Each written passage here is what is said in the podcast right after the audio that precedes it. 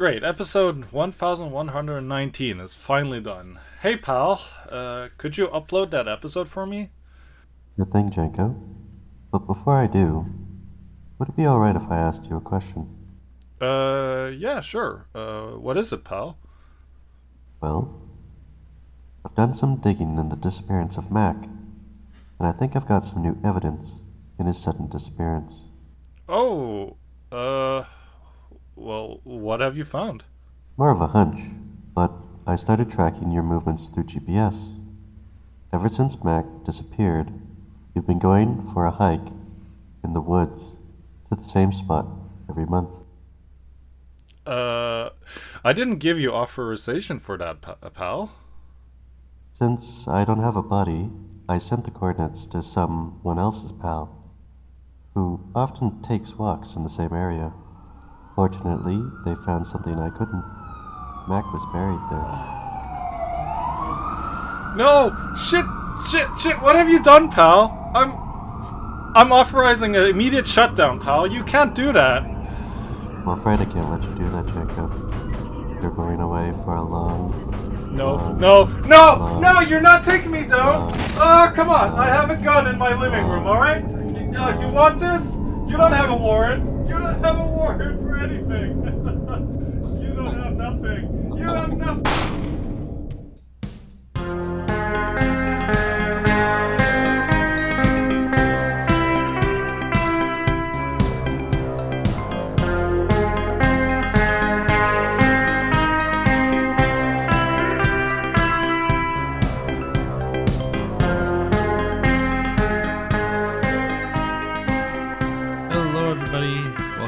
To another episode of Critically Optimistic. I'm your host, Mac. Joining me, as always, is Janko. Say hello, Janko.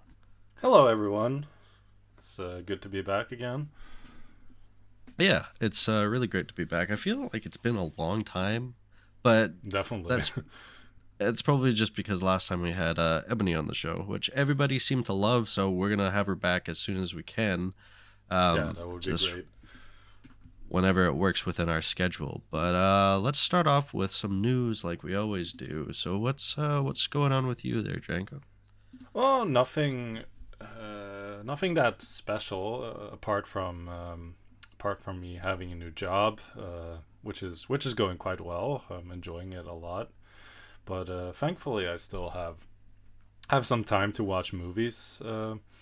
Uh, and uh, I'm not sure if I've um, mentioned this on the show before, but I I have my own nerdy movie club, and that's also been going quite well. Um, gives me a chance to watch more movies that you'd never really think of watching down, more um, artsy avant-garde films. Uh, Mhm. So I've I've, I've been uh, I've been uh, uh, gracefully uh, gracefully uh, entertaining my need of watching these types of films. So. Uh, uh, just to name a few I've watched recently, I saw Straw Dogs with Dustin Hoffman, and that's a very brutal film to say the least, but still a very very great film. Uh, it, in, it in fact has got has uh, given me a a new appreciation towards Dustin Hoffman and what an actor he is. Yeah, Um, that's great. but also also some some pornographic Italian films and Oh, really? Oh, you don't say. I was Yeah. kind of waiting for you to drop that. It's pretty interesting what a there, surprise, Janko. right? yeah. For for everyone who doesn't know, I I I view some soft erotic Italian films as cinematic values. Mhm. So there you go. Didn't take me long to add that onto the show. Nope. Only like what, eleven episodes in? yeah, right. Not long at all.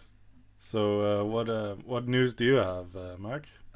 Uh, well, I started my third term of school, so that's gonna be underway and probably taking up a, a majority of my time. But before that, I've been relaxing a little bit. Um, I did watch some movies. I watched uh, Red Rocket the other day, uh, like oh yeah. a couple weeks ago, which was it was good. Um, I see what everybody likes about it. I don't know if I was as crazy about it as everybody else was, but I Hmm. no, it was enjoyable. It's a it's a good film. And I also watched um, Ready or Not uh, last night, and you and I had a bit of talk about that because you really liked right. that film. Well, not really, but I, I, I enjoy some parts of it. Yeah, uh, well, I was very lukewarm to it, to be honest. There's a lot. Uh, it most of the film felt like missed opportunity. It was just, it just didn't feel like it. It, it was building up to something more grand, I think, and in the end, it, it didn't fire on any of those cylinders. Like, I mean, one of the parts, Yeah. and I already told you this. One of the parts that really like frustrated me is she grabs basically like an elephant rifle, and the bullets that that rifle takes are huge, and like you shoot it at a person, it's just gonna blow them in half. And of course, Right. like you said, this is movie's supposed to just be dumb fun. And I was like, okay, I'm waiting for this guy to get blown in half, and then in the film they're just like, oh no, those uh, that ammunition's just for display only, and then nothing happens, and you're just like, oh, Oh. okay, that's disappointing.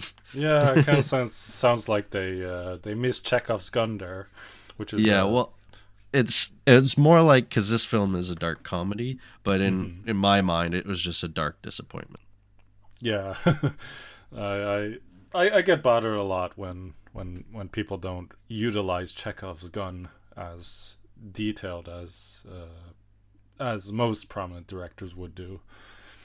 Uh, have you heard of the phrase Chekhov's gun before? no i haven't i was kind of hoping you'd explain it to me that's basically if a movie shows like a, uh, for this instance, a firearm uh, like over the mantle, over a fireplace mantle, and it just shows a short clip of the firearm, but then that firearm comes again in story in the final act, and that's like you, you you foreshadow the the item, and then it comes back with more significance uh, in the later half of the film. Okay. And like like like every every film supposedly has a Chekhov's gun where it, it doesn't have to be a gun either. It could just be a a theme or a, like a or a callback to something that happened in the first act. well you know what in saying that i think both of these films that we're about to talk about kind of do have uh, chekhov's gun in it if you yeah, think about it I, absolutely, yeah, multiple if you want to argue that for sure, yeah. um, we might as well go into it. Uh, So, uh, the theme that we decided to do, and the theme that you guys read and clicked on, is we're going to be doing Time for Space. A simple title compared to some of our other ones. Um, but we're taking both films, which is 2001: A Space Odyssey, and we're doing Interstellar together.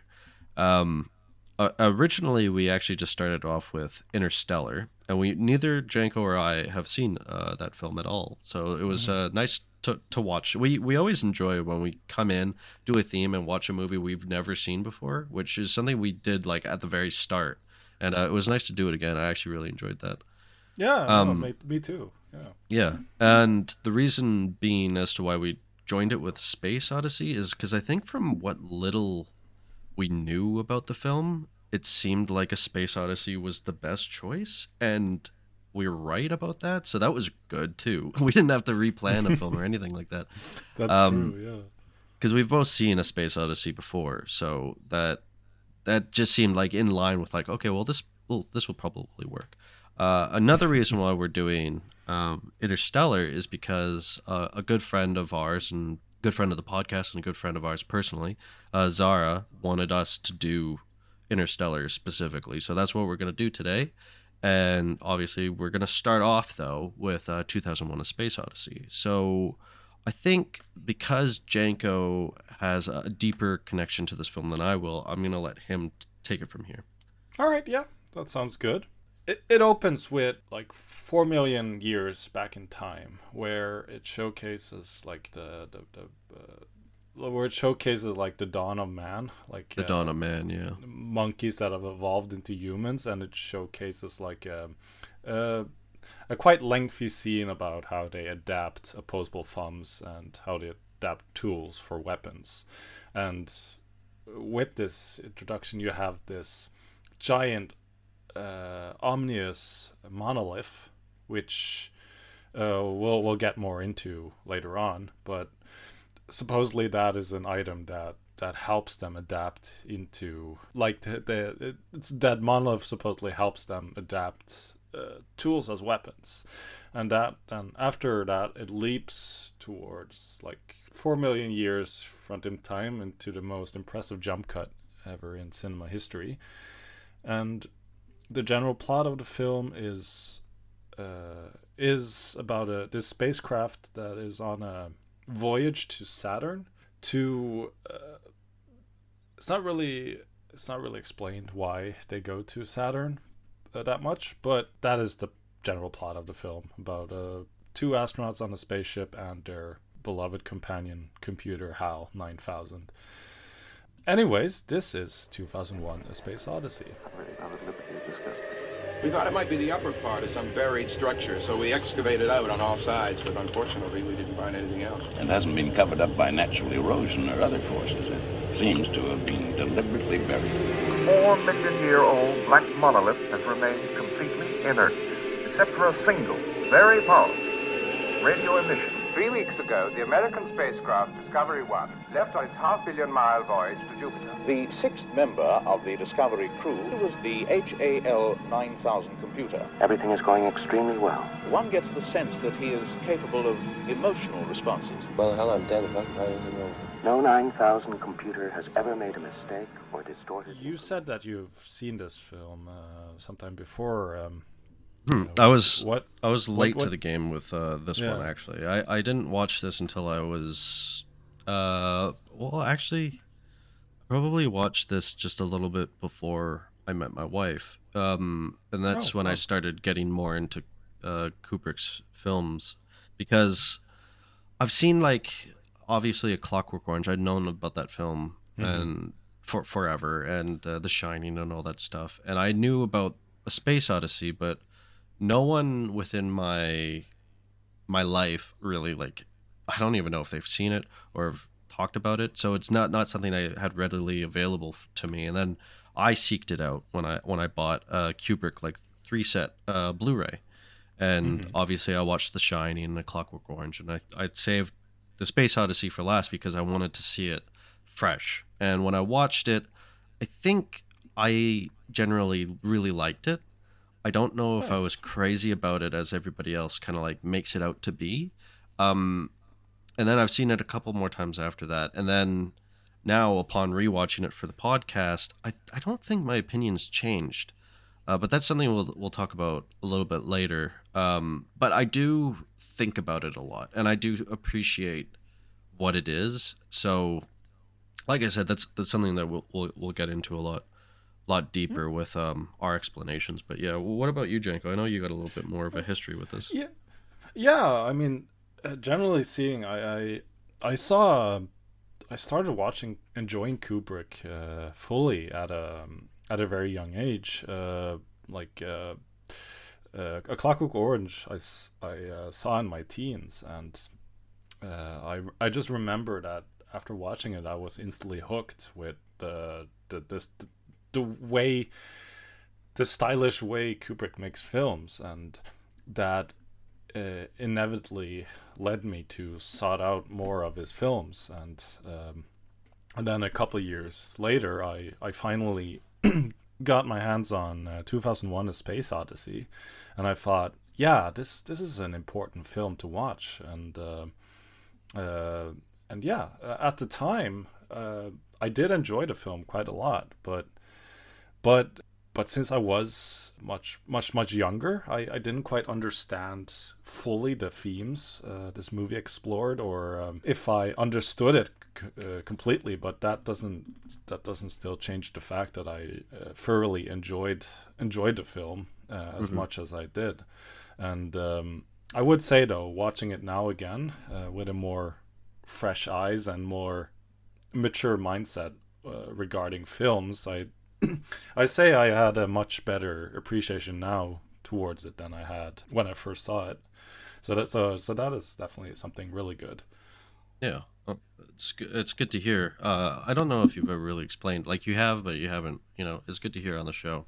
By the way, for a lot of people listening, Janko and I always try to make it a point to be more comedic with our episodes.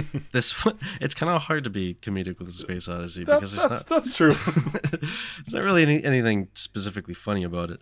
But and and with this specifically, we'll we'll try to throw in here and there. I don't even think this has to be said, but in the same sense, it, it might be a little bit dry and cut. And uh, if you love our opinions, please stick around. I I, I swear to you, it's gonna get better. But yeah, so the well, well, let's let's talk about the plot, like back and forth between what you get and because obviously it starts. Yeah. off with the monkeys, all of the monkey, Yeah, and uh, they're just fighting each other.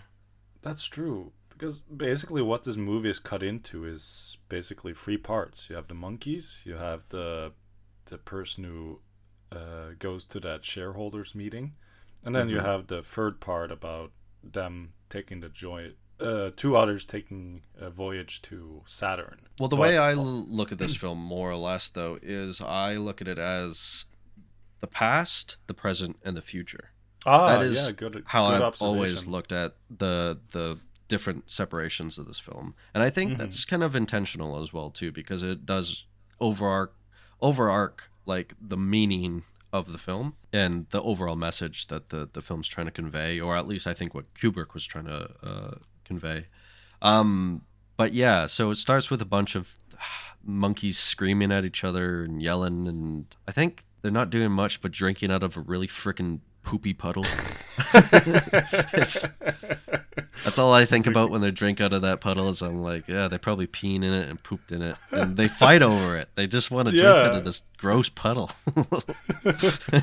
yeah, you start off with that, and then uh, one in the middle of the night, the monolith shows up, and it's Yeah. smooth and it's black. You want to touch it, and I know for Oh, a yeah. fact I want to touch this thing. If I could, Yeah, yeah. it's so smooth. You're just like, I want to touch it.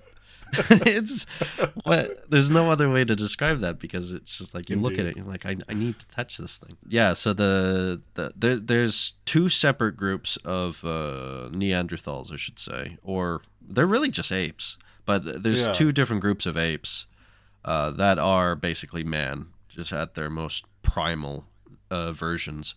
And uh, the one group that get this monolith sort of bestowed upon them by unknown forces, and they're cautious about it and they touch it. And then eventually one day, one of the apes kind of picks up a bone.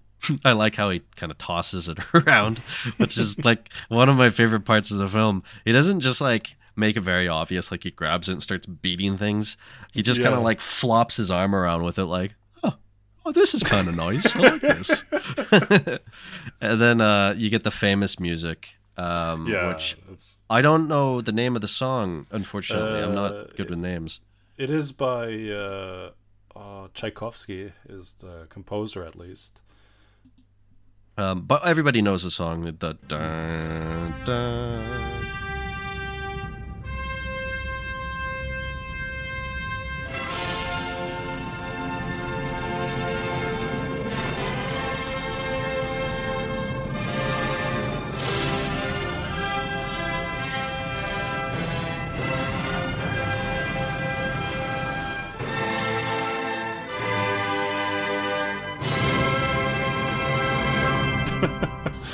The um, I'll I'll- have to go off of uh, the plot for a second here, but I have to say that one of my favorite things about this film is the choice of music, which is very Yeah. like obviously it's classical music, but it people always say like the defining human um, voice in in a music form is always going to be classical music. That's just the way that humans express themselves best, and I I truly believe that, and I think that's really fitting for a music or for a movie like this with everything it's trying to say about humans in general, just humans, right? Mm-hmm.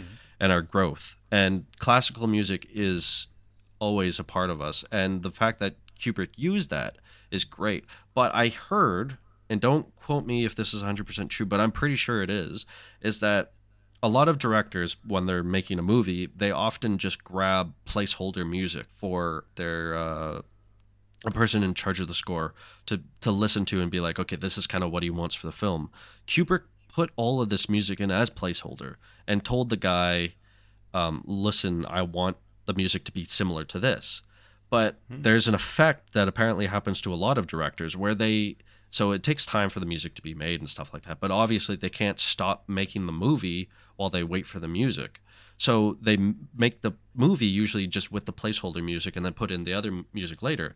But a problem is a lot of directors get really attached to the music after, and it's like no matter what the um, the person makes for the score, it it just doesn't work because they've grown so attached to the original like placeholder music that they want it. And this was the case for Kubrick. Is he was basically just drawn to like this classical music in the movie that he just basically said, "No, I don't need you. Go away." And he just used the he just used the original uh, music there. So Yeah, I'm, I'm sure that could have been the case. Uh, that that is a very uh, astute up uh, uh, astute up observation. That, I um, I actually heard I heard this. I can't. The the thing is, I can't remember my source, but I know for a fact. Like I read it or I I, I listened to um someone else talk about it before.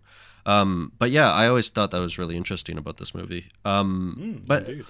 let's go further within the plot. So we'll we'll skip past the monkey stuff, um, because that's basically what the movie does, and then we Yeah. we skip to the future. I don't know what it is, but I always think it's the present day because it, Yeah. in terms of like movie wise, it's the present day in the film, and then you go to the future. Uh, it's just the way I've always kind of looked at yeah, it, right? No, that's right. Yeah, because in in this segment you have Floyd Heywood, who is uh, who is on his way to a space station to uh, hold a, a type of uh, meeting for, I assume, they're journalists or they're like members of a board. Yeah, that's. And- I think there's something to do with probably NASA. Let's just say NASA because Yeah, that's that's going to be an overlapping theme. But within NASA, and it's just like the government being like, "Hush, hush, this is what it is. You don't really get got to know about it. Don't be, don't worry about it." And then there's other space stations that are like, "Oh, can you let us know?" And obviously, I think it's America. I think he he's American, right, or is he British? Yeah. I can't even remember now. Uh, yeah, he has a very. Yeah, I noticed that. Like at times he sounded super British, but other times he sounded very American. so I. I always I- assume I always assume that he's American and that it's just Yeah. like you know it's a very American thing like uh don't worry about it this is for us to know and no one else because you know Yeah, that's right. but I mean, um it, that sounds kind of right. Like I, I, I, don't- I don't know if you noticed that, but you have those um, uh, Russians that he meets at the space station. Like That's right kinda after what- docking. That's kind of what cues me on to the fact that Hmm. it's kind of like I get to know but you don't sort of thing Hmm. yeah I, I don't want to spend so much time with the plot in in a whole but I also feel like it's important for us to say the rest of like how we feel about the film Yeah, Um, no, indeed.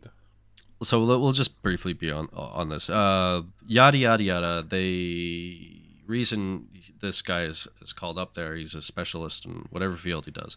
Go watch the movie; it'll make more sense. Um, is there is another monolith that they found, or there a structure because they don't know it's the monolith uh, within the surface of the moon that's just been buried, and they've unearthed it really or unmooned it. And uh, they go to observe it, and that's basically it. Yeah, I'd yeah. say. You don't hear it's- anything of it, and then it just jumps eighteen months uh, ahead of time. in, into the into the future. Yeah. Um, I will I will say this though, and obviously for the us speaking through the whole thing of this movie is we're just gonna spoil it. Like it came out in the 1960 1968. So if you haven't watched it by now, I mean, you could still go watch it. It doesn't mean it's any less effective because trust me, it's not. But th- this movie is not nearly about the plot as it is about the overall experience.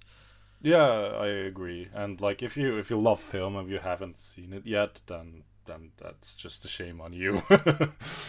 But um, with with that though, I always found it curious the because it ends with that very high pitched uh, yeah, like sound. the almost qu- choir like uh, choir like sound, and um, I didn't notice that um, the way they're standing around the monolith on the moon kind of uh, is very similar to the, the- monkeys. yeah, the monkeys, yeah. around it. I noticed that the this time around as well too. It's very um, reminiscent of the the.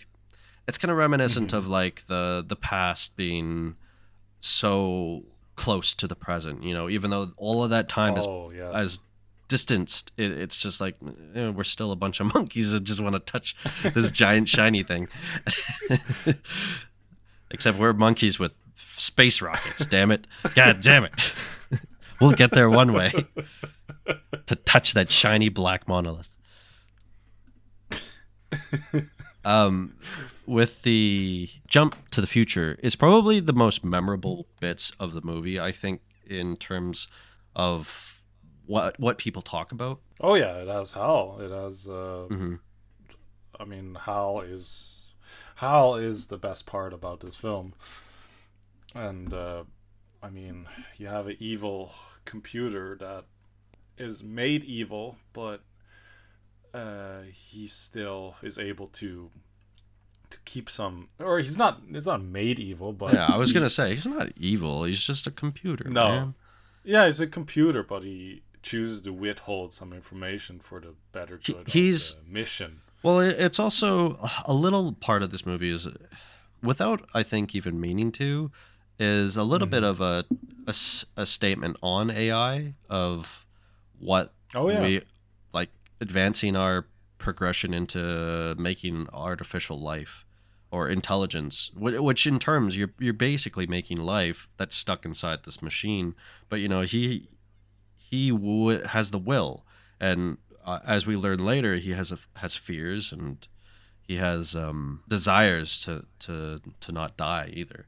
Which Hmm. I mean, we're all gonna get into a lot of this later, but yeah. So this is ultimately the biggest complication I have with the film. It's my favorite part of the film, but it's also the part that makes me fall asleep all the time. I think I want to talk about the, and I know. See, there's a there's a timeline that Janko and I are following with talking about this film because if we don't, uh, trust me, we're just gonna be all over the goddamn place. So Yeah, we'll hit it. right. we'll hit it one step at a time.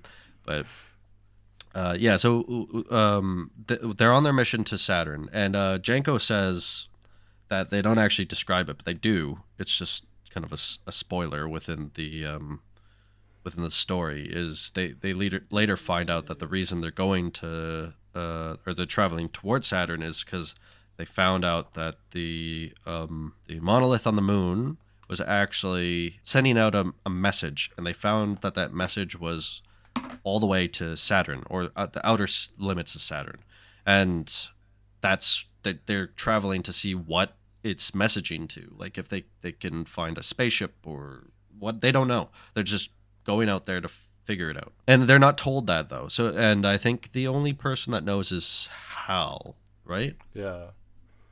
I believe. Could you also argue that uh, Hal maybe knows that it's a it's a bad decision, so that he deliberately sabotaged the ship so that they deliberately get delayed? Um, that's a good question. Uh, I never thought about it before. Possibly, Because there, but because there has to be a reason why he decouples that part on the spaceship and them having to. I don't. to You know what? It's a good out in a question. It's a good question, but I don't believe that's the case. No, Because if no, that was the, no. I was gonna say if that's the case, then he would be more inclined to be thinking about saving, preserving the lives of the astronauts as opposed to killing them. So, yeah, that, you know, that's true. And that and so that almost makes the question not Yeah, worthy of not- discussion for the simple fact that uh, if Hal was nice to them, then maybe yeah, but no, Hal doesn't give a shit. He only No. kills them because he's like, well, you you guys are gonna fuck this up. Trust me, I need to do this Yeah. myself. Yeah. So- and not not to mention and not to mention if that were the case, it probably would have been mentioned in the film.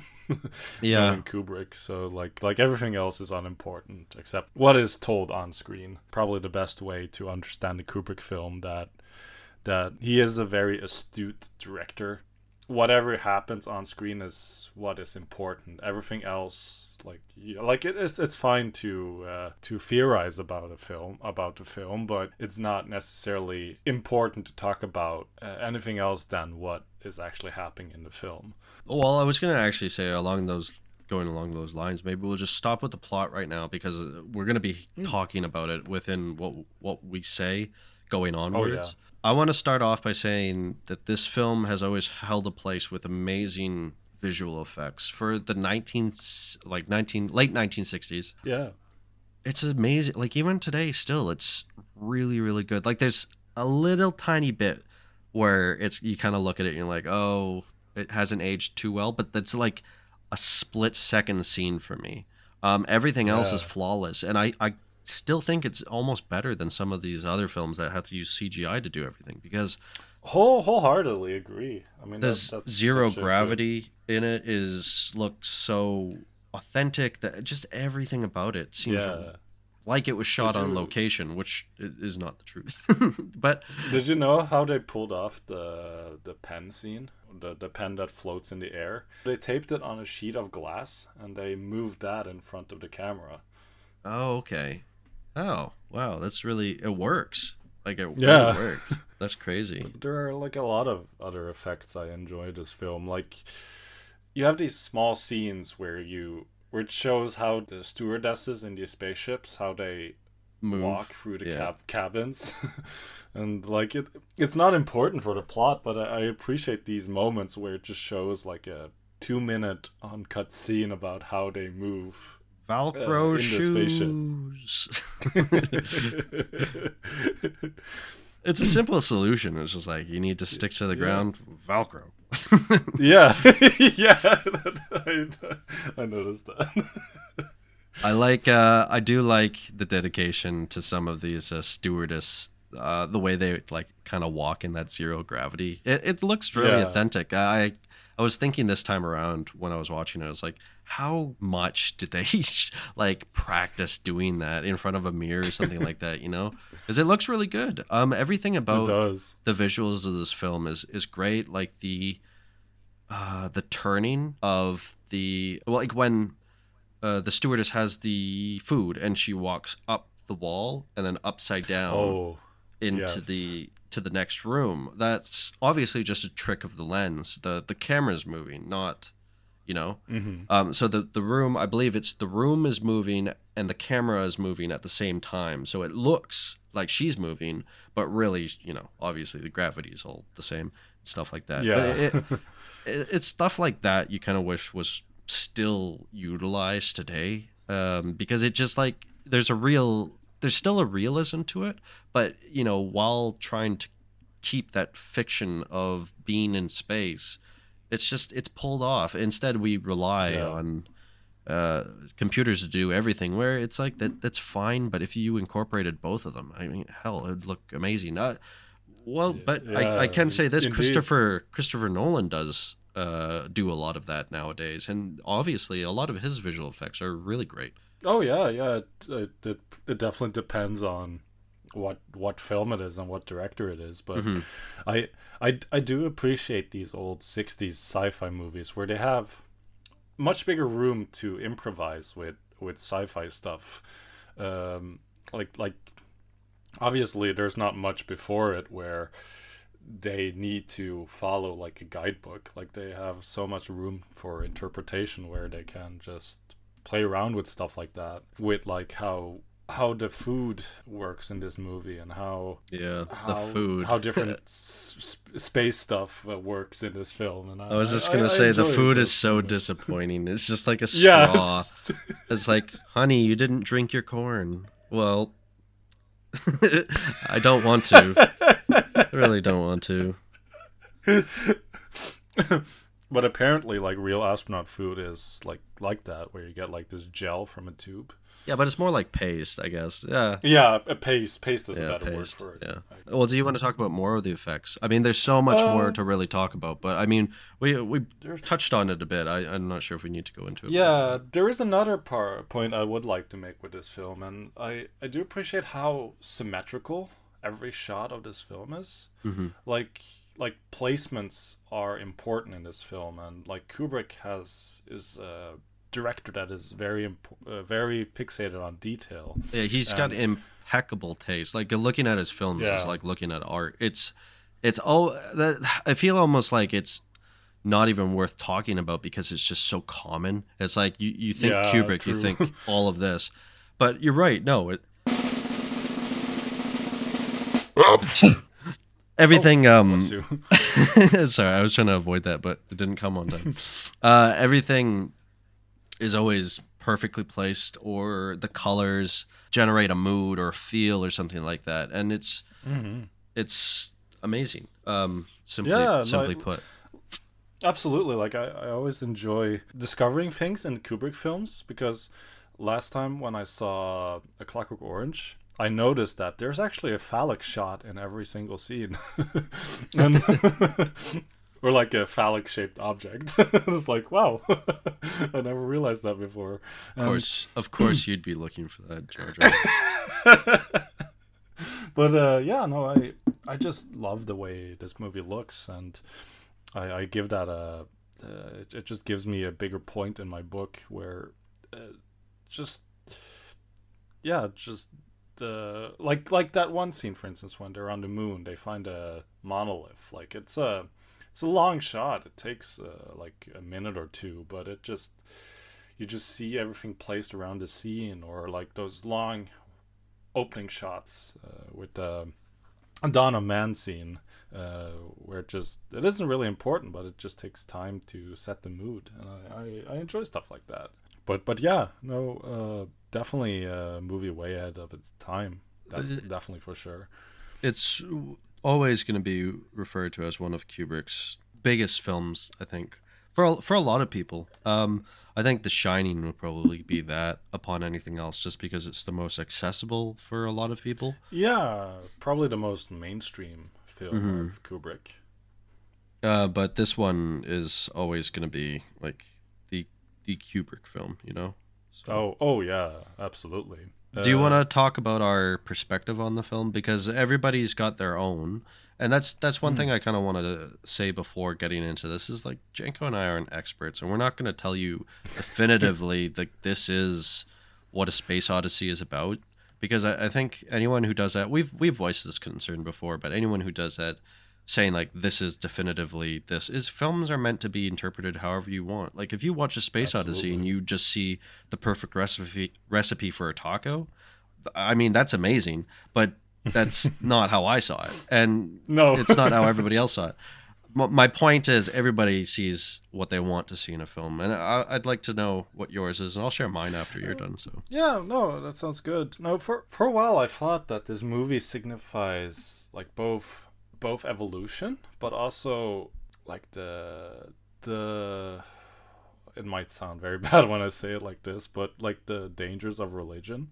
Mhm. Uh, because like the monolith is obviously very important to the story, and it is there for all eternity. So I i I I feel that the monolith uh, signifies life itself.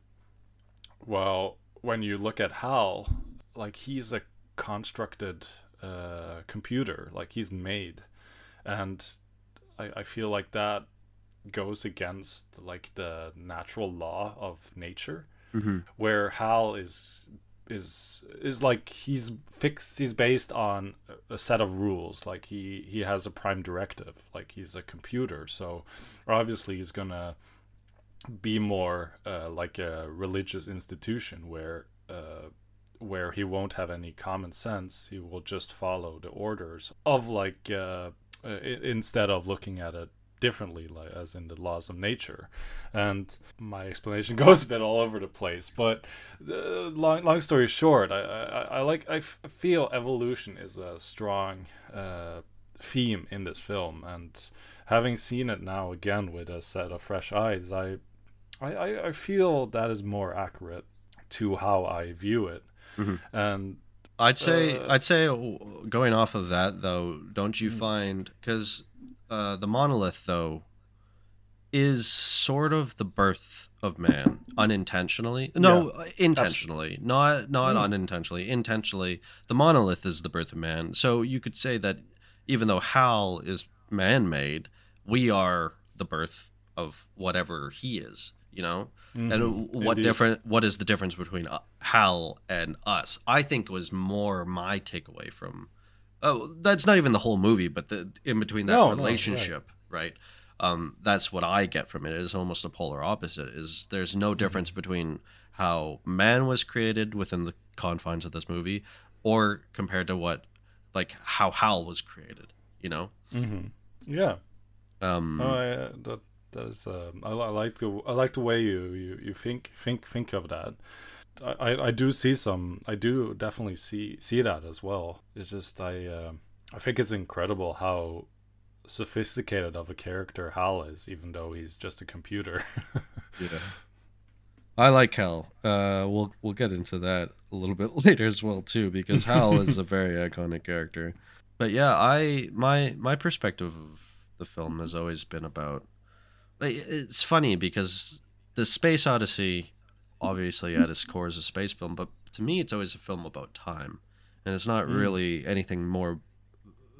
Uh, the space travel is just the vessel to tell the story, and Mhm. time is really of the the subject matter. And with the you know the start of man, and then the monolith being a symbol, if you will, of like the spark of idea or the spark of wanting to get into the unknown or travel further or uh, creating tools. You know, it's this this the spark of evolution.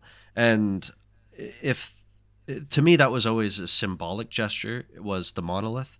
It was both physical in plot, but was more symbolic in in its presence. It, it, it to me it signified like this, you know, with here here it is suddenly because it just appears out of nowhere to these apes, and then all of a sudden, you know, oh, we we could create tools, or we could use things as tools, or we we could f- use tools to fend fend uh, off other uh, opposing groups and stuff like that. And this is the dawn of man. Um, and that that's that to me. And then with the monolith on on the moon, it's uh, almost that warning of kind of like taking that sort sort of same concept and uh, us getting too close to God. You know, like we're we're Oh. um, getting further than what we need to know. Like we're asking too many questions. Maybe uh, on an evolutionary track, we need to be slowing down, or we're not going in the right Mm. direction. You know, that's almost like that that call. Even Yeah. though they say it's a message within the movie, it's almost like a call really of like you shouldn't be here.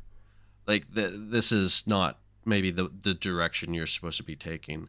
And then going further, you know, there's the connection that I just said between uh, Hal and the monolith, and there's the fact that the Hal is shaped exactly like the monolith is a big thing too. Uh, You can't ignore that. uh, Um, and then uh, the ending of the film, which I mean, both you and I can Oh, talk no, about it at lengths, but hold on. Oh, um, I guess really we should talk about it now, which is so after Hal uh, basically kills one of the astronauts, and then um, who's uh, okay. what's his name again? I, I can't on, remember come on, what's come on, get in, get in. uh, Get back in. is it Bowman?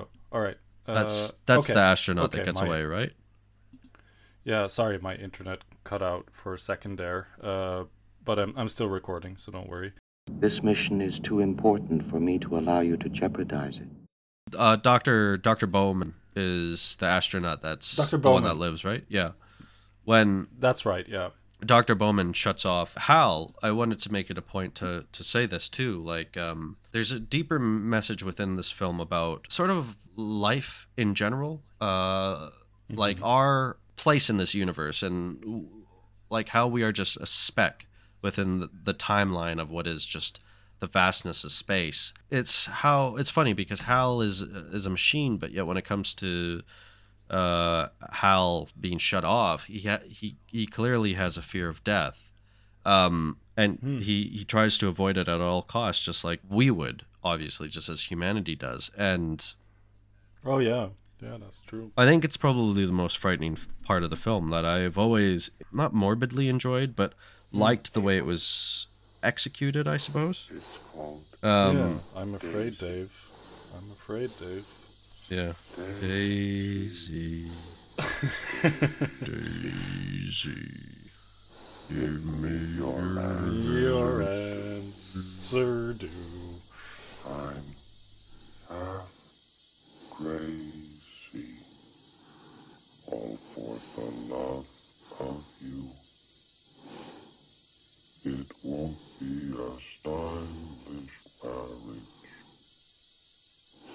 can't afford a even with all of his intelligence, the idea of not knowing where he goes when he gets shut down scares him, right? My um My problem is I still don't entirely know what the monolith plays in this story, really, because it, it can be anything what it needs to be. But uh, as we're we're gonna describe in a second here, is uh, Kubrick lays it all out, so it's simple for everybody in the, Oh. in the end. Good. um, yeah. So let's talk about the end. So Doctor Bowman, he's ejected. Right, he ejects himself towards the what is it the um the monolith that's orbiting Saturn, Mhm. and then we get a psychedelic trip of just flashing colors and horror of space. And then we're basically transported to this odd looking future like room where he sees different versions of himself. And both different versions in the sense that it, it, it he gets older and older. Every version he sees is just another version of him being older and older. And you and i talked about this after Yeah. i finished watching the film. And I, I made the good point of saying that it's not a way of being like this is him seeing different parts or like he's still in this weird thing. It's just a simple way of or a very creative and simple way of saying like you know it feels like it was only yesterday that i was 10 years old or uh, 20 years old. It's just that a very clever a very clever way of kubrick saying that within the confines of a film. It's like at one point i was 30 years old and standing here and then i could picture myself looking back at that same spot but now i'm an old man at 40 and i'm here at this place and you know it's just that's all that is to me that's all that is and apparently to kubrick that really is all that that was too Hmm. and then uh, with the space baby stuff, because that's how ultimately how the movie ends is. Uh, that's anyone's guess, I guess. that that that point. Yeah. True. Do you do you agree with me on the ending though? Even like without, uh, obviously we talked about it. Yeah. it, but Yeah, I, I do agree with that. After um, it, uh, it it makes it makes a lot more sense that way, and um, like it is a it is a good ending. Uh, I, I do li- like the ending myself, but um, but yeah, no, uh, it definitely makes a lot more sense when you put it that way. I think I also said to you that like to me the baby is just a, a touching back on the what I thought was the Yeah. meaning of like our existence being just a blip in in the time of this universe. Just just a simple that's it you know? Um hmm Yeah, we have no significance in this universe. And I've, I, I to me that's what this film signifies is that there's nothing here you know like time passes for us and we think about these super super complicated philosophical questions about space. But before we know it we're, we don't live long enough to really comprehend any of it. And by the time we know it we're gone you know? And then uh, uh, someone else is born to ask these same questions to learn from past generations and before they even crack a fraction of that question before their grandfathers or their great grandfathers asked and they got a little bit further than what they asked they're, they're gone as well. And that's what this movie is to me is just how how vast space is and how our significance as much as it's part of who we are as humanity to look beyond the stars to to understand what it means to to to travel and to be and w- what our purpose is. Maybe our purpose is just to be you know and th- that's what this film is just trying to say is that uh mm. space is not supposed to be this conquerable thing right. but That, uh, we we could also talk about what Kubrick how Kubrick descri- describes the film, which is more in line with the book uh, apparently. So, yeah. um, but yeah, so let's say this that uh, Kubrick has, in its simplest form, described the start as basically like the monolith gets shot out by extraterrestrials to help the progression of man, which is apparent. I think both you and I actually can see that, and we got that from the film. And then um, Yeah. the second monolith on the moon puts out a signal when mo- a man has finally traversed like into the into their universe like they've made it off of earth and into the onto the moon and it sends out a message to the one at saturn which is basically relaying a message back to the extraterrestrials. Yada yada yada. Uh, Dr. Bowman makes his way over to the monolith. The extraterrestrials shoot him into this space voyage through space and time into their universe, where he is put in a zoo uh, for basically the aliens to look at for until he dies, and that's it. That's it. and then when he dies, he is reborn as this vast uh, star child, basically.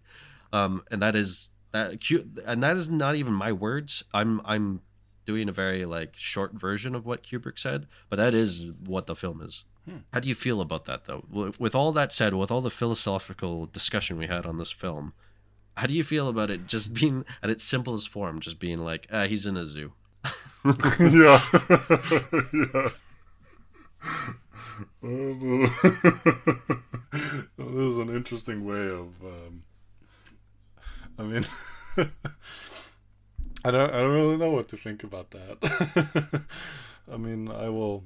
I will gladly think differently. Um, but uh, but yeah, it, it's good that he he didn't initially intend for it to be as philosophical as many people think it is. Well, that's a, like, that's just at a zoo. that's the case for a lot of films, you know, Mm. and uh, yeah, that's true. everybody. But that's the good thing about cinema is people want to be able to read what they want in certain films and stuff like that. So, um, Oh yeah, that that's true. well, we've talked about a Space Odyssey in great length, more so than we usually do with most of our films. So I think Yeah, well, let's yeah. Talk about let's talk about uh so a little bit of trivia, but then but first we got to talk about this the big elephant in the room, which both and uh, you and I Oh. share, which is the fact that the movie makes me sleepy, and I'm sorry to say that there's not a single time where I haven't actually fallen asleep during this film. Yeah, I get it. it's um, it's all all those breathing sounds. the breathing sounds and the, the just the hums of like the just the space like the the engine in a in the vehicles or something. They're just huge like almost 20 minute scenes of just that. And it lulls me to sleep. It's like i know that the scene is trying to be really really intense or like oh is he gonna make it? Is he not gonna make it? But to me i just like i'm so comfort comforted by these sounds and i just i fall asleep. I, like immediately. And it ruins it for me. Like i know that that's what space sounds like and all this stuff but it's like i'm i'm sitting here in my chair and i'm in a blankie and i've got I, I had a little food in my tummy and you know what? I, i'm gonna go to sleep now. You're playing literally white noise for a baby man. I'm gonna i'm gonna go to sleep. Uh, it's always been my my biggest problem with this film is Yeah. it's too relaxing for what it's trying to be sometimes Yeah, you're right. and i i i don't hate i don't hate that about that because i actually love the sound design in this film but i it just makes me so sleepy. I can't say it any better than that. It's just uh, it's such a snooze fest and not the fact that it's boring. It's just like it's almost like it's trying to put me to sleep. Yeah, I, I mean, you have the the scene where uh, uh, the other astronaut uh, gets launched into space, and that takes a good like twenty minutes until that resolves. yeah the ragdoll physics into space yeah. um, okay well let's talk about a bit of trivia and then we'll do our ratings Yeah. Well, uh, the you know the the space station, right? Uh, where he Uh, he takes the the lunar Yep. uh, plane to. Mhm. Uh, in in Futurama, that uh, that same space station is the stock exchange. Oh, okay. Uh, yeah, I guess that is. and uh, well, David Bowie was inspired by this movie to create Space Oddity. I wonder if he Uh, liked the fact that this guy's name is David Bowman. probably. that was probably the reason. Like, yeah, I gotta like this. It's got my name in it. Yes, I can relate. And apparently, I didn't know this prior. There is a Robot Hall of Fame, and in 2003, HAL uh, 9000 got conducted into the Robot Hall of Fame. He wasn't conducted in 2001. That feels like a huge missed opportunity. Yeah, indeed.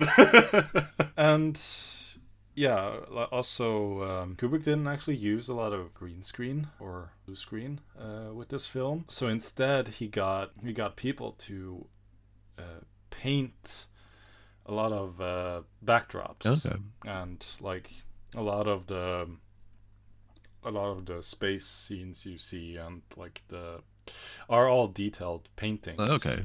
And they st- they stated that after making uh, 2001, uh, they they wanted to work for uh, the Beatles animated film Yellow Submarine because that was more lighthearted and fun. Uh, those, if that's the case, Uh, the space looks amazing in this movie. I hope that someone Oh, yeah. preserved those uh, paintings, even if it's just a space. They, they're great. yeah, indeed, it looks it looks so realistic, and there's so much trivia. Um, Well, I mean, we talked about this film enough. I don't know if we really. yeah. Usually, we do Yeah. trivia just to bring up topics to get us to roll a little bit with it more. So, but I think right. that's enough. Uh, let's go Uh, with your take first. Yeah, uh, well, even though at times it is a very sleepy film, not not because of it being boring, but because of what we just stated about the sound effects and stuff, I still think it's a very important film in cinema. And although I don't regard it as one of my favorites of Kubrick, I still give it uh, a, a high high merit because of the time it was made and both as i mentioned before the symmetrical look of the film and everything else combined just makes it a,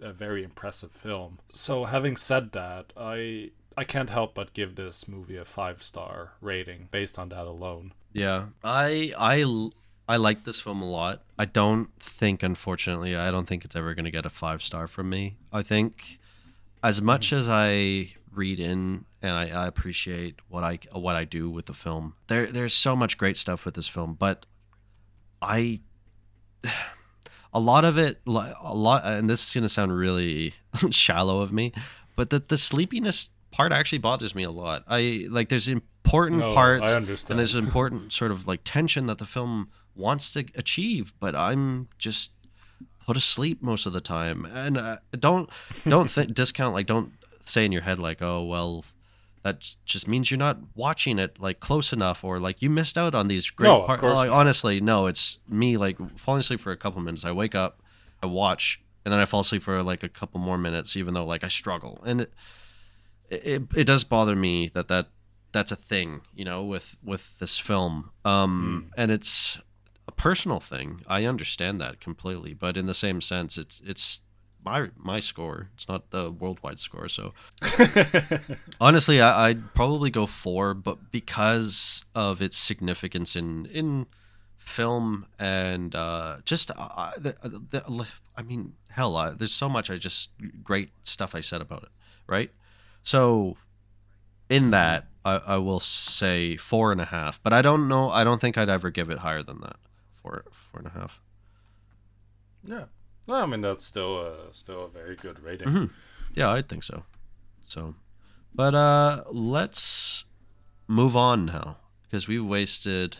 Well, I shouldn't say wasted, but we've spent a lot of time uh, with a space Yeah. odyssey, and really, we're doing this episode for for Interstellar. So let's talk about uh, Interstellar. This world's a treasure. It's been telling us to leave for a while now. Your daughter's generation will be the last to survive on Earth. You're the best pilot we ever had. Get out there and save the world. Everybody ready to say goodbye to our solar system? To our galaxy. Here we go.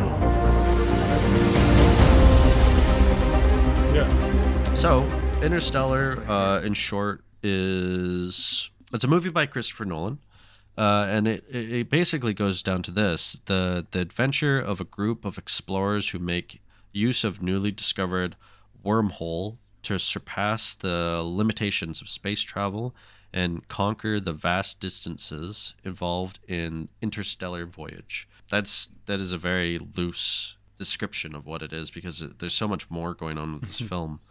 But uh, it, it's a good Oh, enough yeah.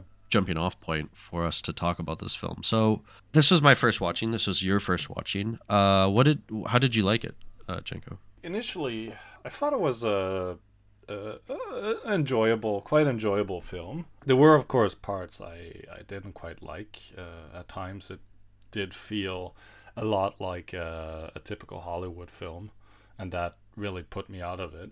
But still, it has such a strong opening. Um, and in fact, the first half is probably my favorite part of this Mhm. film. But still, I, I can see how people put this high on their list and how it is a very effective film. And I had fun with it, sure. Yeah. But uh, yeah, we can go deeper in detail uh, a bit later on what I felt about uh, the parts I didn't enjoy. Well, this is a somewhat newer film. It came out in 2014. Uh, God, it's not Yeah. even. it's almost.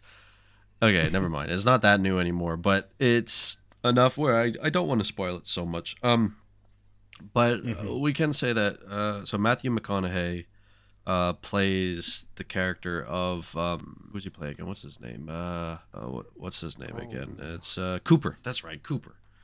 He, he plays Yeah. Cooper, um, and he's a engineer, uh, uh, basically an astronaut. And something about they're in the future, and basically mankind's damage to the Earth's climate has basically put them on the countdown for their extinction because nothing's growing anymore. They're dealing with these giant dust storms all the time, which is just ruining everything. And he lives on a farm and he grows corn. And one day he finds an anonymous, anon, anon, Oh my god. Anonymous. Thank Anomaly? you. He, he finds that with his daughter, and uh, they figure out that it's a coordinate, and they go track it down, and they find out that it's NASA, and they've got this secret mission. And guess what? They need Cooper because he's the best astronaut that they've ever had, and they're doing this crazy ass mission where they need to go into this wormhole that's just appeared outside of Saturn, and yada yada yada yada to find, Find new, new- a new planet, new yeah, inhabitable exactly life. a new a new planet to call home. And the plot kind of goes on and on and on like that, but that that's the gist of it. I don't want to spend too long with it because uh, it's a good film, and I, I honestly just like a space Od- odyssey. I, I I'd say watch it. It's a it's worth it. Yeah. That that's basically it. There's a lot of science fiction talk in this film. I, I kind of wanted to talk about that. There's almost a bit too much science fiction talk. How did you feel about it? Because there's a lot of like, like the doohickey is gonna meet up with the cryogenic fear. But when we get into that cryogenic fear, you gotta waste seven parsniks because if you don't, you'll die. But you won't die here. Seven seconds from now, you'll die. But the seven minutes from the past is going to catch up with you. And when that seven minutes catches up with you, the gravity is going to fluctuate into the Venus flytrap I grew in my garden. But be be careful, or you might get six bogeys. I mean, it's six. it's very Christopher Nolan, um, and it doesn't ever Hmm. take me out of the plot. But I think as the the film went on, I was just kind of like, all right, like shut up, just it's a bit. Uh, just stop for a second. Um, uh, uh, though apparently they've this film tried to keep its science as accurate as possible, which I I can like throughout watching it, I I did appreciate the attempt at making a realistic sci-fi, which I uh, was refreshing. I I enjoyed that aspect. I just think after a while, it just like they explain so much science stuff in it, and I know it's vital for the plot. It's just kind of like how vital is it past a certain point? You know, it's like I don't I don't know if we really need to know like everything. No, you're right. Yeah. I initially didn't pay too much attention to this the science talk. I got what they were saying, but it just didn't click that much with me as uh but yeah, no, it's a it's a good thing in fact that it tries to be as scientific as Mhm. possible. They had um Uh, what was his name? They had uh Doctor Kip Thorne uh as the advisor Yeah. for this film, and he put a, a couple of ground rules down for the making of this Mm. film, saying like, "Hey, it's got to do this or this. If you don't, then no, I'm not helping you." Um, which apparently they uh, throughout production they butt heads on. Uh, with some of the plot lines, Yeah. because I guess at one point Christopher Nolan wanted to make it so that they can go faster than the speed of light, and uh, the doctor here was like, "No, you fucking no." He's like, "You're not You doing can't that." do that. So uh, the way he explains uh, in the movie, the way he explains how the black hole works, uh, where he jabs the pencil through the paper, I've uh, seen that theory. Uh, yeah, it's a other real it's it's a real Um, theory. I mean, it's a theory. I mean, there's also Mm. a theory that will go into a black hole and it will do nothing but crush us into basically dust. Hey, Matt from the editing world here. I realized that what they were talking about was actually a wormhole, and then Janko said black hole, and then I said black hole, and nothing makes sense. So if you could just ignore that, that'd be that'd be pretty good. All right, back to the show. But um, it wouldn't even be dust left. We'd just be crushed into such a fine nothingness that would just be gone. But it is it's it's a theory that the uh, wormholes are ways of traveling vast distances, and I mean we'll never really know until I guess we try.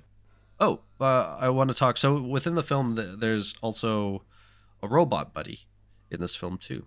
Um, they don't. I don't know what their specific name is, but I know the one is Taurus. Taurus. Yeah, Tars, and like uh, there's another one I can't remember his name though. But so there's a, a computer like AI system that they also have on the spaceships, and um, there's a there's a lot of a space odyssey. Like even before Janko and I knew there was similarities with it, there are a lot of similarities. Personally, I like Hal better, but I, as the film went on, I gotta say, Tars grew on me like a lot, and especially especially Yeah. when they're in that water planet and then he's like they're like tars go help that guy and all of a sudden he's just like whirling around the water. I was like yeah go tars go. It was like he was going so fast. I was getting really excited for him.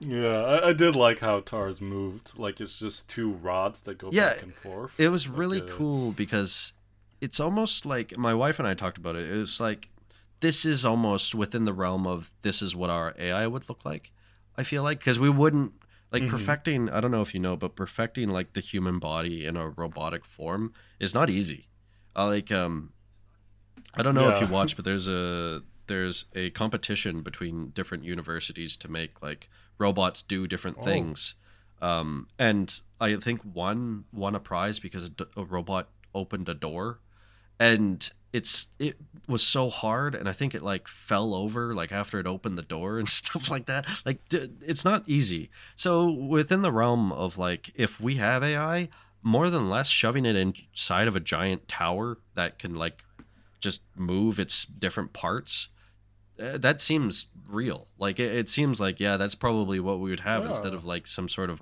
man that looks like a robot. It's just this giant brick which also which also looks Yeah, a lot like the monolith. Everything looks like the monolith.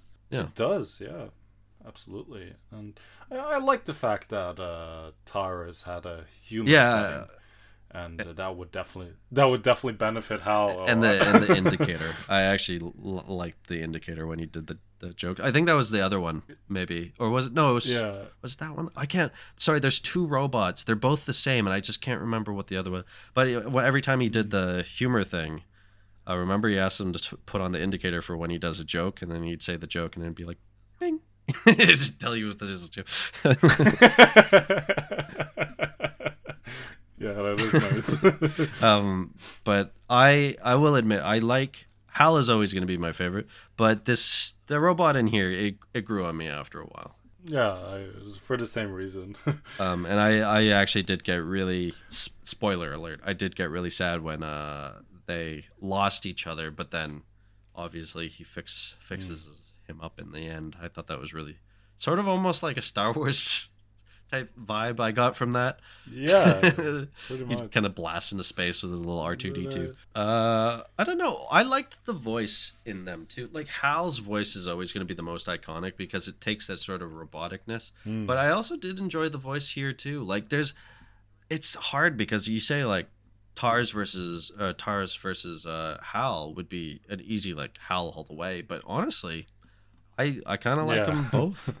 Um, Hal is very, very great though in the sense that like I don't know, there's a calm, calm sort of uh Like- distance like- in in Hal's voice. Yeah, yeah, but then again, Taurus you can trust. Hal is just a big glowing red eye that is just impossible to yeah. trust. I think there's what is it that he says? Um, I might have to put it in here, but I like that one line that is very it's one of my favorite lines from Hal.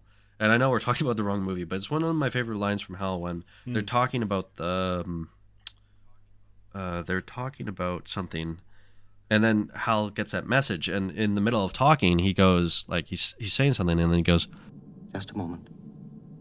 Just a moment. and then he he continues on, and it's like it's just that buffer. Yeah. it's just that buffer of like, uh, hold on, I'm receiving information, just a second. But it's not like me saying like, oh, just give me a second, I'm getting something. You know, like how Tars would probably say it, but it was like literally just a loading screen of like, wait a minute, what? Because it's very robotic, right? And I I don't know, I love that um, Yeah. line from Hal. I, I I'm probably the only one to really say Yeah. it, but I, it's one of my favorites from Hal. Ah, I get it. It works. and uh, yeah, I didn't notice that. Let's talk about uh, Interstellar, though. so, Yeah. uh, so this this obviously to me, uh, without even knowing it, like we said, this feels like Christopher Nolan's Space Odyssey. W- Would Mm. you agree on that? I would absolutely agree with that. There's a lot of Um, similarities, I mean, uh, obviously, like tons of similarities, and especially with Yeah. like the whole sort of time, like both uh, Space Odyssey and this, they're both like they're space films, but they're really about time. Obviously, thus the the title of our um, theme today is "Time for Space," is because really the, Mm. the it's just about time. A, a lot of these films. That's right. And I mean, even though, even though Interstellar is a more simpler film to watch, uh, like it's a it's a more straightforward film. It it, it still has uh, some has the ta- same type of deepness as uh, Mhm. 2001 has, uh, and yeah, it is it is a fair description of describing them both together uh, because Nolan did in fact get inspired by Mhm. 2001, but um, but yeah, yeah, I mean they're both space journeys that take a long ass time, and uh, uh, this is probably the best. Thi- this is probably the the biggest thing I enjoyed with Interstellar is the is the fact that space travel will in fact take a long time. Like it will take many Yeah. months, years. Oh well, that we didn't even mention the in, not- not- in the Space Odyssey the uh, cryo sleep. There, it's a, a thing in both of these films, right? So, Hmm. Oh. um, That's the- right. The way it happens in uh, Space Odyssey, well, I don't, we don't really even see it happen, but No, they they just have these sleep chambers uh, in the living quarters. in Christopher, uh, in Christopher Nolan's the like, but hyper, uh, the the cryogenic sleep oh, looks so uncomfortable. it's just Yeah, it looks really scary. Like first you're first Uh, you lay in a like a coffin then like in a box, puddle. and then Yeah, water rises to your head, and then, then that and then a lid closes, and then another lid closes on top of that. and it's not like, even wow, it's not even a lid. It's like someone puts plastic wrap on you. It's like, okay, okay, are you comfortable? Yeah. Okay, you're not gonna be comfortable now. Just give me a second. Just put plastic wrap all over you. but I mean, it makes sense though. You put things away in the fridge. You usually put plastic wrap on it, so That's right, yeah. you make it last longer. It's important to vacuum seal Is it probably not even important to the cryogen? It's just like in case you need to eat him later, we want to make sure he's not frostbitten.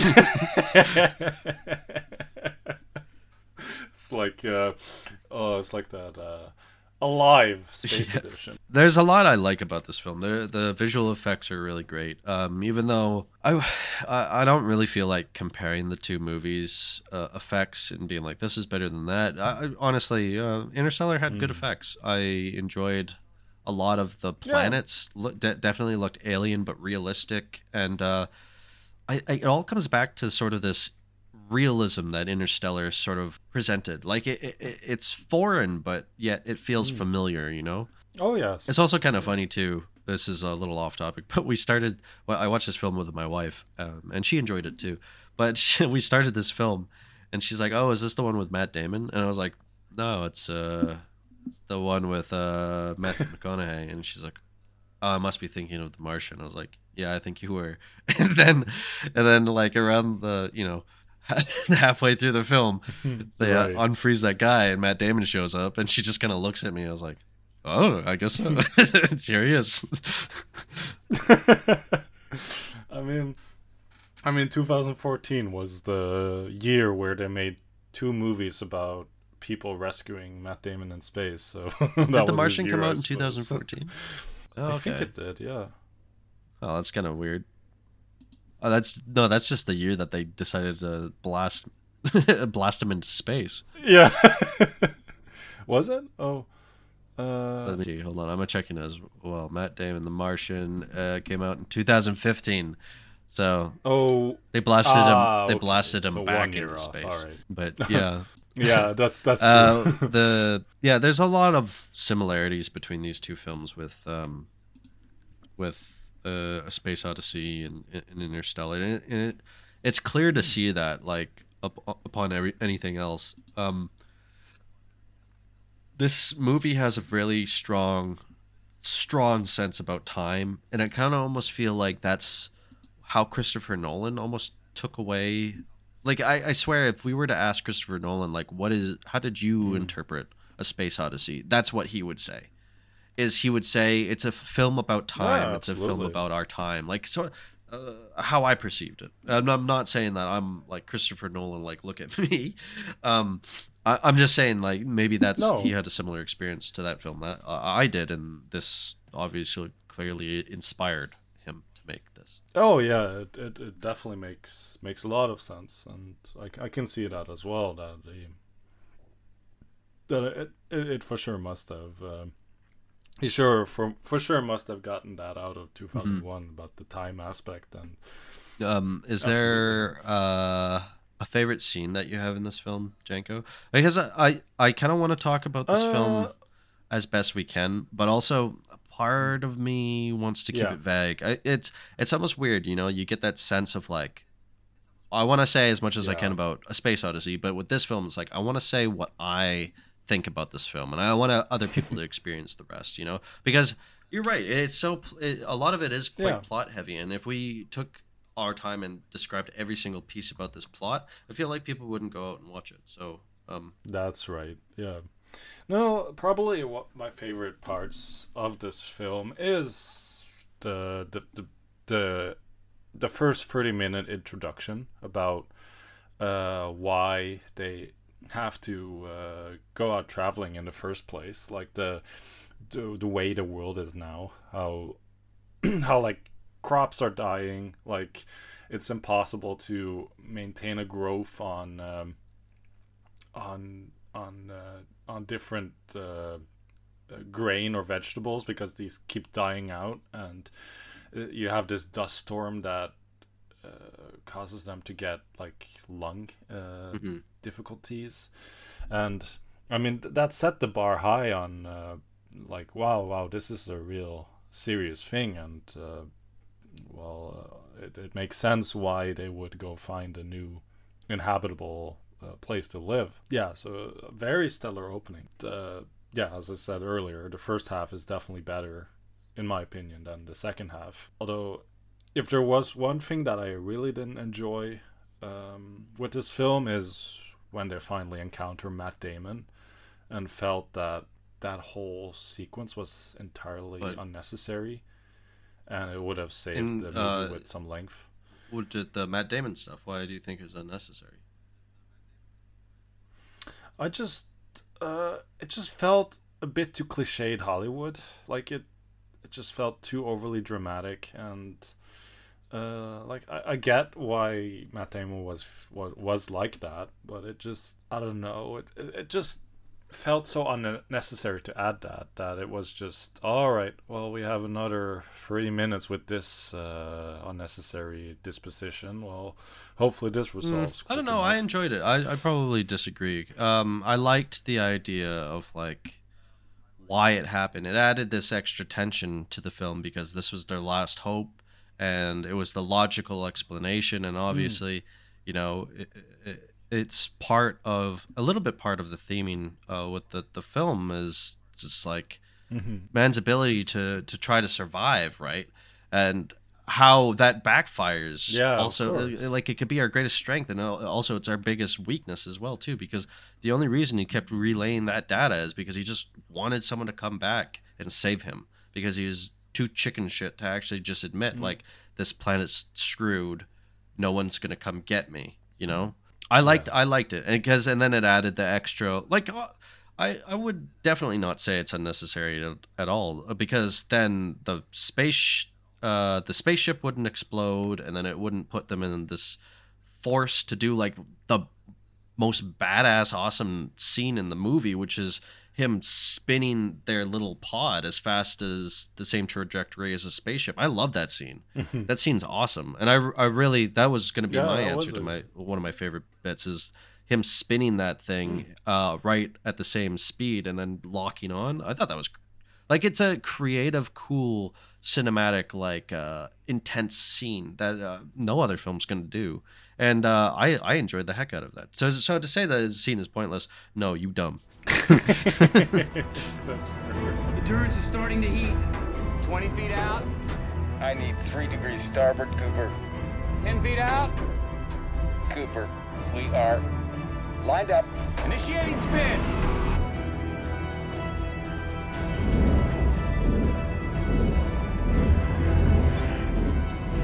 But uh, I yeah I I would say I enjoyed mostly everything. I just think the ending lost me a bit. I am going to say this uh, when the ghost quote unquote was doing its thing and she was trying to communicate with him. I turned to my wife and I said, "I'm gonna take a shot in the dark. That's uh, her dad doing all that." And she's like, "How?" And I was like, "I don't know." I just think it is. And lo and behold, I was right. So it's, it was predictable somehow. Like I don't know how it was predictable, but it was really predictable. Yeah, it um, in the was. fact that I was like, nah, I kind of saw that from like a billion miles away. and then there's just the way it ended too. Is like he gets the, these. I'm sorry, I'm kind of spoiling things, but he gets these final moments with his old ass daughter, and she's basically like, Oh, Dad, I waited for you so for so long. Okay, please go away, because I don't really care. and you're just like, and then he just kind of leaves too. He's just like, okay, that's it. And then there's kind of, sort of like this love, like love thing at the end, and you're just like, uh, okay, Uh, like I just, I don't know, the ending didn't work for me at all, like at all. Like I enjoyed the fact that he got caught, but I don't know. It's just up until like basically where he could see like the fifth dimension on a, a perspective that we can understand it and stuff like that. All of that stuff when it Mm. started getting really explained, it just slowly started falling apart for me. Where I'm just like, oh, I was enjoying this, and now it's just Yeah. kind of, it kind of felt like shoehorned in, uh, almost to the point Yeah. where like it's the opposite. Like because Kubrick knew that with the Space Odyssey, right? Like he knew that if he's just like explained, like he's at a intergalactic space zoo and everybody gets to see him and he's just aged and he's there forever and he turns into this thing. He knows that if he literally told the audience that, people would have walked out of that film being like, "Oh, okay." And Yeah, it's a simple. It's a simple. yeah exactly and then it, it- it's the same with uh it- it's the same with just like there's a you're, you're making a movie you have the option to just dramatize it you know dramatize the shit out of it and make us Yeah. ponder what it really was supposed to be but Yeah, instead christopher nolan has to take the most literal stance on it and also put in the shoehorned love interest thing which does not belong in this film Oh no, yeah, that is. yeah, I didn't. Very awful. and it was it's so like and uh, short, like it's so small. It's like why bother? Why did you bother doing this? Yeah, I don't know. That's that's that for me. Yeah, I also didn't quite enjoy the ending either. It was a bit all over the place, and as you explained, like it just Yeah, it does. It, it does explain much. it too much. It's a little bit of I don't know. It like it, it just felt. Uh, it's it's a Christopher Nolan ending, you know. It's the way it is. Yeah, yeah, that's true. Although I, I- think Matthew Uh, McConaughey did yeah, definitely. I I Uh, think it was almost written for him. Like I'm I'm not saying that that's the case. I just Yeah. watching the the movie, you're like, wow, this role was written for Matthew McConaughey. Yeah, I can, I can, I can absolutely Um, see that. I don't, I liked I liked watching his face when they were spinning around really really fast. I hope they were spinning around really fast because that would have been great. But uh, yeah, so um, you know what? I was gonna do a bit of trivia. I'll do I'll do a little bit of trivia. So one, uh, Steven Spielberg was apparently supposed to direct this film, which I'm really glad he didn't. I think Oh. this is definitely a Christopher Nolan film. I couldn't Yeah. imagine Spielberg doing this. No, speaking of uh, Spielberg, uh, uh, have you you- you've seen AI, right? Artificial intelligence.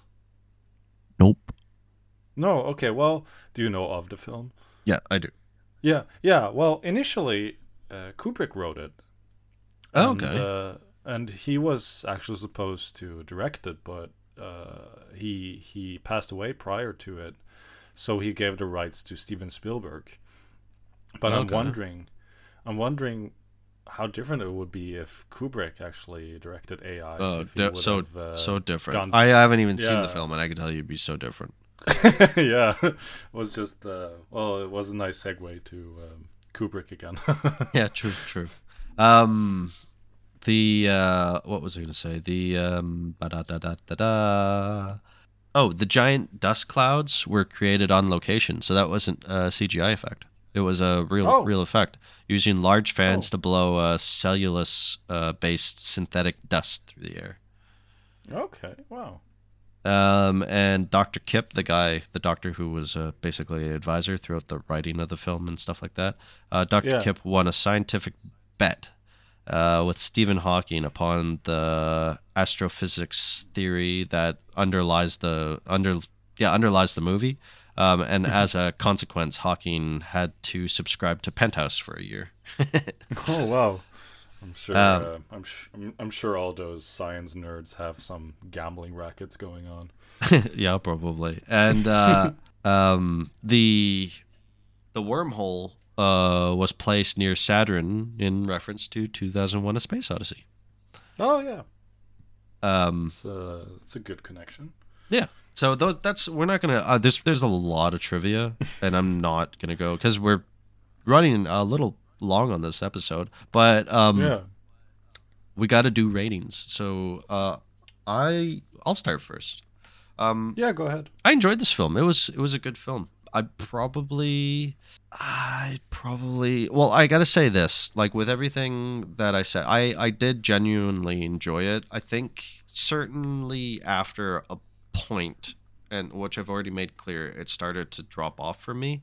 Um and I think it went a little too long. I didn't ever think it was like that bad, honestly. Um and I was never counting the seconds or the minutes in this runtime, but it, it did go a little bit long. But I'd probably I'd probably give it a four stars to be honest. It's a it's a great film up to a point, and I think when it hits that point, that ultimately it's never gonna go past four. Honestly, um, and I'm I'm really curious if on a rewatch if it would keep that four stars or if it would just stay through if it would go down to three and a half. But at this point now, um, it's it's a good film. I like it. There's a lot of enjoyable aspects to it. Uh, honestly. Yeah, very nice.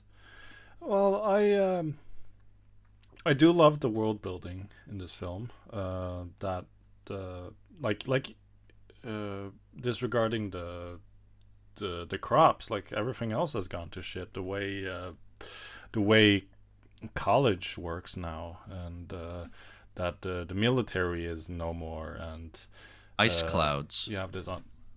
Uh, yeah. then you have these. Then you have these underground uh, NASA people, and uh, yeah, I, I, I, it sets a good mood for what this film is trying for, and general motion of the film in the first half is very enjoyable, but. Uh, but thinking of the things I didn't like of it, and um, I, I feel it, it, it, it's twenty minutes longer than Space Odyssey, and I, I feel it, it is a bit too long for what it's worth. Um, having cut down a, a little bit near the end, it would have been a much better film, in my opinion. Uh, but having said that, I, I still I still thoroughly enjoyed it. I thought it was um, a good film, um, and there were moments that I'll there are moments that I'll think of later where it's like, yeah, that was really good. So uh, I'll, I'll settle with a three and a half star Yeah. rating. I I can I yeah I agree with you. That's all I was trying to say. I I understand. All you're right. coming from with that. but yeah. Um. Okay, that was that was that. So that was uh time Time for Space. Right? Is that what it was called? Yeah, Time for Space. Yeah. Uh, that was our double feature. um, it's definitely worth watching both of these films back to back. Or, you know what I mean? Um, watching it like one day, and then the Yeah. next. Uh, so, I hopefully you liked that ep- uh, this episode. We we enjoyed. it. I had a good discussion with you. Yeah, me too. Yeah, it was. Uh, I've always wanted to talk uh, Space Odyssey with you. We should uh hopefully do. Hopefully, we'll get down to every single Kubrick I was yeah, I was just gonna say maybe we should do more Kubrick films uh, because we both do enjoy Yeah. him as a director. I love, I love. um Well, we both love A Clockwork Orange. That's that's a favorite of both of ours. Yeah, I mean, Kubrick is easily amongst my five, my top five favorites. Uh, I've been really feeling like getting into more Kurosawa again lately, so I think that's the Oh. direction I'm gonna be go- going currently. I, I'm. uh Sounds good. Yeah, I got a couple. I I think we should do a Kurosawa something. I, uh, we'll we'll keep Yeah, we that should- for a surprise. we should do that sometime Yeah. soon. Yeah. yeah. So if you guys like this episode, please uh, remember to subscribe so you hear us uh, as soon as we release, and then um, like or comment, um, review whatever you can for the the podcast, just to show your love. It it means a heck of a big difference for us, honestly. And it absolutely does. If you want to, And also, oh, go on. Also, for for our um, our shorter episodes, uh, for our uh, new impressions, new opinions, we we really we really would love to have questions from you that we answer in that in in those episodes. So, um, as we have advertised a lot on our Twitter, please please go ahead and uh, ask us any questions that you feel you would want us to answer regarding either film or or either. Um, uh, or or whatever that you're, you're you're curious about in the topics of film. Oh, and uh, yeah, if you want to get a hold of us, the best means is to do it through our uh, Twitter. Just look up Critically Optimistic and you'll see our logo. Uh, just click on that one. And then uh, if you want to email us, we'll put a link to our email in the description of the episode.